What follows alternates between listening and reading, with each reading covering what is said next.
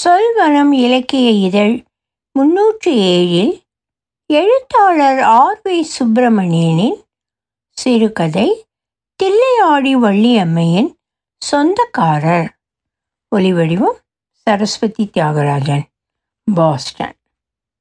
விருப்ப ஓய்வு பெற்ற பிறகு பொழுது போகவில்லை என்று இந்த முதலியார் திருமண மையத்தை ஆரம்பித்தேன். இந்த காலத்தில் யாரும் ஜாதி பார்ப்பதில்லை. இது ஓடாது என்று என் மனைவி சொல்லிக்கொண்டே இருந்தாள். காதல் திருமணங்கள் அதிகரித்து விட்டனதான். ஆனால் எனக்கும் தொழில் நன்றாகத்தான் நடக்கிறது. வாரம் நாலஞ்சு சம்பந்தமாவது ஏற்படுத்த முடிகிறது. இரண்டு இரண்டரை லட்சம் மாதா மாதம் வருகிறது. இரண்டு பேருக்கு வேலை தர முடிந்திருக்கிறது. என் மனைவி இப்போது நான் சொல்லித்தான் இதை ஆரம்பித்தார் என்று சொல்லிக் கொள்கிறாள். ஆனாலும் மனதில் ஒரு சின்ன வருத்தம். என் தாத்தா சபர்மதி ஆசிரமத்தில் கொஞ்ச நாள் இருந்தவர். என் சிறு வயதில் என்னிடம் அடிக்கடி உன் பையன்கள் காலத்தில் ஜாதி அறவே ஒழிந்துவிடும் என்று சொல்லிக்கொண்டே இருப்பார். ஆனால் இலைமறை காயாக இருந்தது இப்போது வெளிப்படையாகவே பேசப்படுகிறதோ? என்று தோன்றுகிறது. அதுவும் வெளிநாட்டில் வேலை செய்யும் பையன்களும் பெண்களும் சொந்த ஜாதியில்தான் திருமணம் செய்து கொள்கிறார்கள். நானும் வாய்ச்சொல் வீரன்தான். என் பெண் நீயே மாப்பிள்ளை பாருப்பா என்று சொன்னபோது சொந்த ஜாதியில் செங்குந்த கைகோள முதலியார் மாப்பிள்ளையாக பார்த்தேன். வேறு ஜாதியில் பார்த்தால் அங்காளி பங்காளிகள் கரித்து கொட்டுவார்கள். தொழில் படுத்து விடலாம் என்ற பயம். என்ன செய்ய? அன்று காலை அலுவலகம் வர தாமதமாகிவிட்டது. வாசலில் பெரிய கார் ஒன்று நின்றிருந்தது. உள்ளே ஆஜானுபாகுவாக ஒருவர் காத்து கொண்டிருந்தார். ஆறடி உயரம் நல்ல கருப்பு வெள்ளையும் கருப்பும் கலந்த முடி நெற்றியில் விபூதி பெரிய மூக்கு அணிந்திருந்த கண்ணாடி கழுத்தில் தொங்கிய மெல்லிய சங்கிலி கூப்பிய விரல்களில் தெரிந்த வைர மோதிரம் வாசலில் நின்றிருந்த கார் எல்லாவற்றிலும் பணம் தெரிந்தது. உதவிக்கு இருக்கும் பையனை பார்த்தேன். அவன் உடனே புரிந்து கொண்டு காஃபி வாங்கி வர போனான். வணக்கம் உட்காருங்க. இங்கே சுந்தரேசையர் ஹோட்டல். டிகிரி காஃபி ரொம்ப ஃபேமஸ். பையன் இதோ வந்துடுவான். என்று உபச்சரித்தேன். அரை கதவை திறந்து கொண்டு உள்ளே போனோம். போகும்போதே வணக்கம் என் பேர் சுப்பராயன். சவுத் ஆப்பிரிக்காவில் மளிகை கடை வச்சிருக்கேன். பூர்வீகம் தில்லையாடி. உங்களை பற்றி அங்காளி பங்காளிகள்லாம் உயர்வா சொன்னாங்க. பொண்ணு தேடிட்டு இருக்கேன் என்று நேரடியாக விஷயத்துக்கு வந்து விட்டார் தில்லையாடி உங்கள் சொந்த ஊரா? இல்லை தில்லையாடி வள்ளியம்ம? அப்படிங்கிறாங்களே. அந்த ஊரா? அவருக்கு குஷி கிளம்பி விட்டது. வள்ளியம்மா என் கொள்ளு பாட்டியோட சொந்த அத்தை தானே? அவங்க கட்டின சீலை ஒன்று இன்னும் எங்கள் வீட்டில் இருக்குது ஒரு மர காந்தி எங்கள் வீட்டுக்கு வந்து பால் குடிச்சிருக்காரு. அவர் பால் குடித்த பித்தளை டம்ளரு அந்த சீலை எல்லாம் எங்கள் வீட்டு பூச ரூமில் வச்சு இன்னும் கும்பிடுறோம்ல இதை பலரிடமும் சொல்லி பெருமைப்பட்டு கொள்பவர் என்று தெரிந்தது.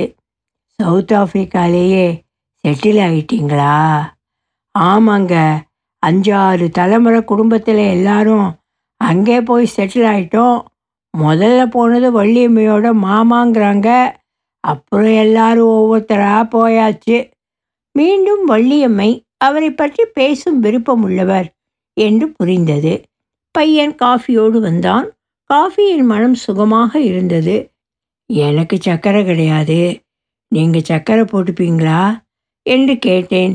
ஆ ஒரு ஸ்பூன் என்றார். பையன் அலமாரியிலிருந்து சர்க்கரை டப்பாவை எடுத்தான்.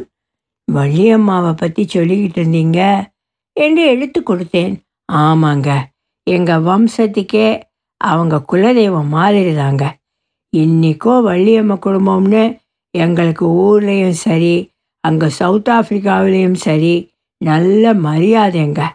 என்று ஆரம்பித்தார். காஃபி வரும் வரையில் விடாமல் வள்ளியம்மையை பற்றி பேசிக்கொண்டே இருந்தார். எனக்கு தாத்தாவின் நினைவால் இதிலெல்லாம் கொஞ்சம் ஆர்வம் உண்டுதான். காஃபியை குடித்துக்கொண்டே அவ்வப்போது ஊம் கொட்டி கொண்டு கேட்டுக்கொண்டிருந்தேன். பத்து நிமிஷம் கழித்து நல்ல தமிழ் பேசுகிறீங்களே என்று பேச்சை மாட்டினேன் நான் இங்கே பிறந்து வளர்ந்தவன் தானே. அங்கே தொண்ணூற்றி ரெண்டில் போனேன். அப்புறம் அஞ்சு வருஷம் கழித்து திரும்பி வந்து கல்யாணம் கட்டிக்கிட்டேன். இப்போ என் அக்கா பையனுக்கு பொண்ணு தேடி இங்கே வந்திருக்கேன். அங்கேயே எதுவும் பார்க்கலையா? என் பொண்ணையே கட்டிக்கிடான்னு தான் சொன்னோம். அது என்னவோ உறவுல கட்டக்கூடாதான். நான் என் மாமா பொண்ணை தாண்டா கட்டேன்னு சொன்னேன். சொன்னால் அதான் புவனா கொஞ்சம் லூஸாக இருக்கான்னு சிரிக்கிறான். அவன் ஒரு பொண்ணை கூட்டிக்கிட்டு வந்தா நாங்கள் யாரும் முடியாதுன்னு சொல்ல மாட்டோம். அவன் அப்படி செய்யலை. நாங்கள் அங்கே பார்த்த பொண்ணு எதுவும் அவனுக்கு பிடிக்கலை. அவனே இந்தியாவில் பொண்ணு பாருங்களேன்னு சொன்னான் நமக்கு கொஞ்சம் சொத்து எல்லாம் விற்க வேண்டி இருக்குது. நீங்கள் தான் நம்ம சாதியில் இந்த மாதிரி விஷயங்களில் பெரிய கைன்னு சொன்னாங்க. அதான் உங்களை பார்க்க வந்தேன். பையனை பற்றின விவரம்? குமார் டாக்டராக இருக்கான். ஒரே பையன். என் அக்காவும் மாமாவும் இப்போ இல்லை. ஞானி என் வீட்டுக்காரியும் தான் அவனுக்கு அம்மா அப்பா மாதிரி. முப்பது வயசு ஆயிடுச்சு. நல்ல பணம் சம்பாதிக்கிறான். நம்ம ஊர் கணக்குப்படி மாதம் பத்து லட்சம் ரூபாய் சம்பாதிக்கிறான். பெரிய வீடு கார் எல்லாம் இருக்குது ஒரே பையன். அவங்க அப்பாவும் நானும் சேர்ந்து மளிகை கடை வச்சோம். அதில் அவன் பங்கு மாதம் ஒரு நாலு லட்சம் வரும்.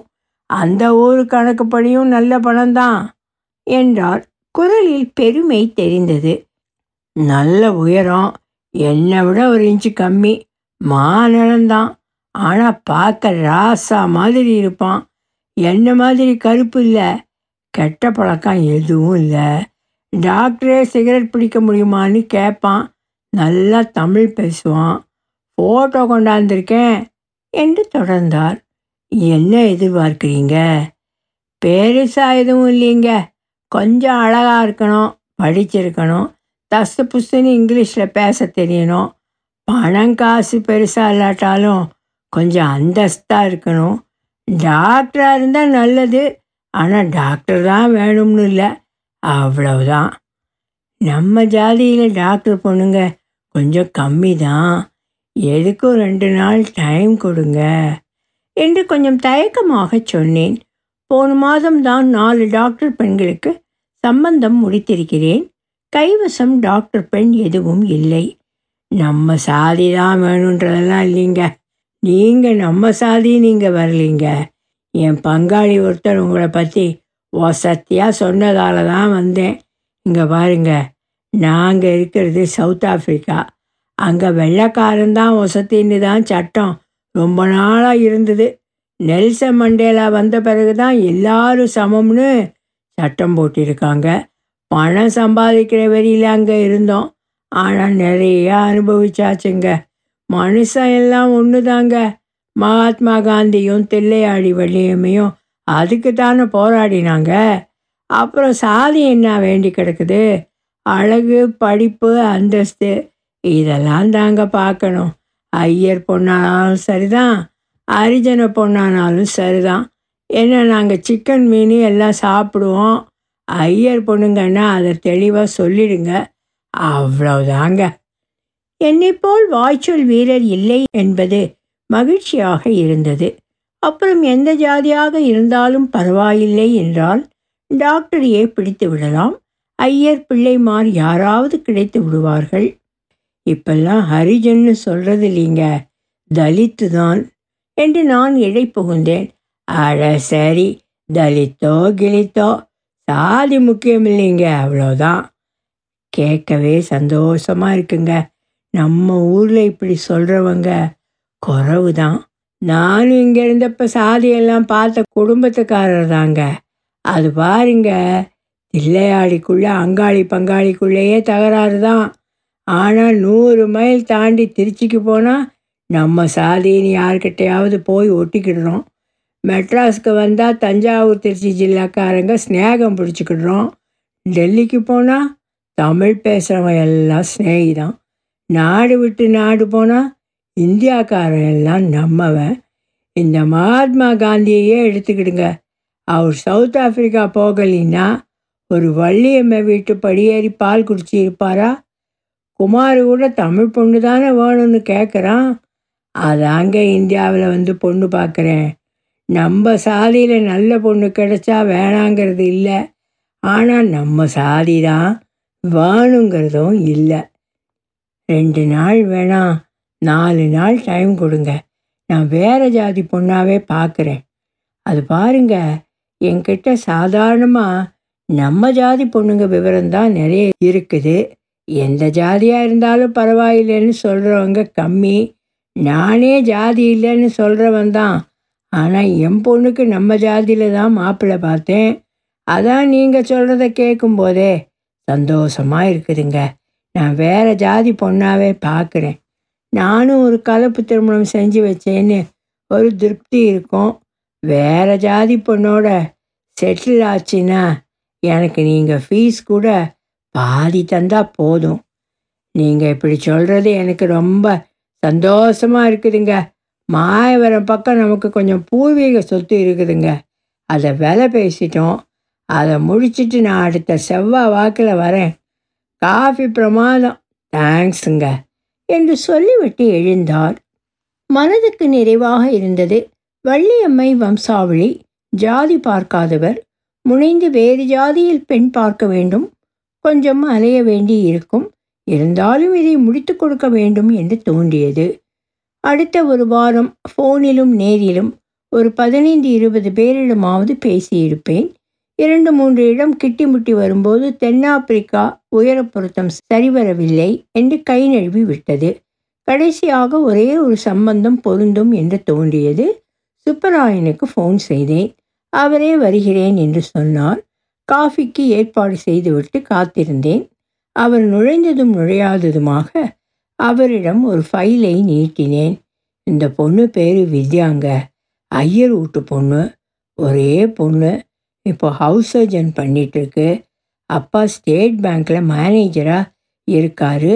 தில்ல நகரில் வீடு இருக்குது பணம் அந்தஸ்து அழகு எல்லாம் உங்களுக்கு சரி வரும்னு தோணுது. அவங்க வீட்டில் அவங்கள பற்றி பேசினேன். அவங்களுக்கு முழு சம்மதம். பொண்ணுக்கு மாப்பிள்ளையும் மாப்பிள்ளைக்கு பொண்ணையும் பிடிச்சா போதுங்கிறாங்க என்று வேக வேகமாக சொன்னேன். நாங்கள் சிக்கன் எல்லாம் சாப்பிடுவோம்னு சொன்னீங்களா? பொண்ணோட அப்பா கல்யாணத்தில் காடை பிரியாணி போட்டிங்கன்னா நானும் ஒரு வெட்டு வெட்டுவேன்னு சொன்னாருங்க. சிக்கன் துண்டுற ஐயரா? பலே பலே. ஒன்று ஃபோட்டோ இருக்கா? அது குமாருக்கு அனுப்பிடுவோம். இதோ இங்கே இருக்கு. என்று அவரிடம் ஒரு கவரை நீட்டினேன். அவர் கவரை பிரித்து புகைப்படங்களை எடுத்தார். இரண்டு நிமிஷம் எதுவும் பேசவில்லை. மீண்டும் மீண்டும் புகைப்படங்களை பார்த்து கொண்டிருந்தார். பிறகு மெதுவான குரலில் இல்லைங்க இந்த பொண்ணு வேணாம். என்றார். என்னங்க? என்னாச்சு? ஐயர் வீட்டு பொண்ணுங்கிறீங்க. பொண்ணு இவ்வளோ கருப்பாக இருக்கே. கொஞ்சம் கலராக அழகாக பாருங்கள் வள்ளியம்மை என்ன நிறத்தில் இருந்திருப்பார் என்ற எண்ணம் என் தலையை குடைந்தது. ஒலி வடிவம் சரஸ்வதி தியாகராஜன் பாஸ்டன்.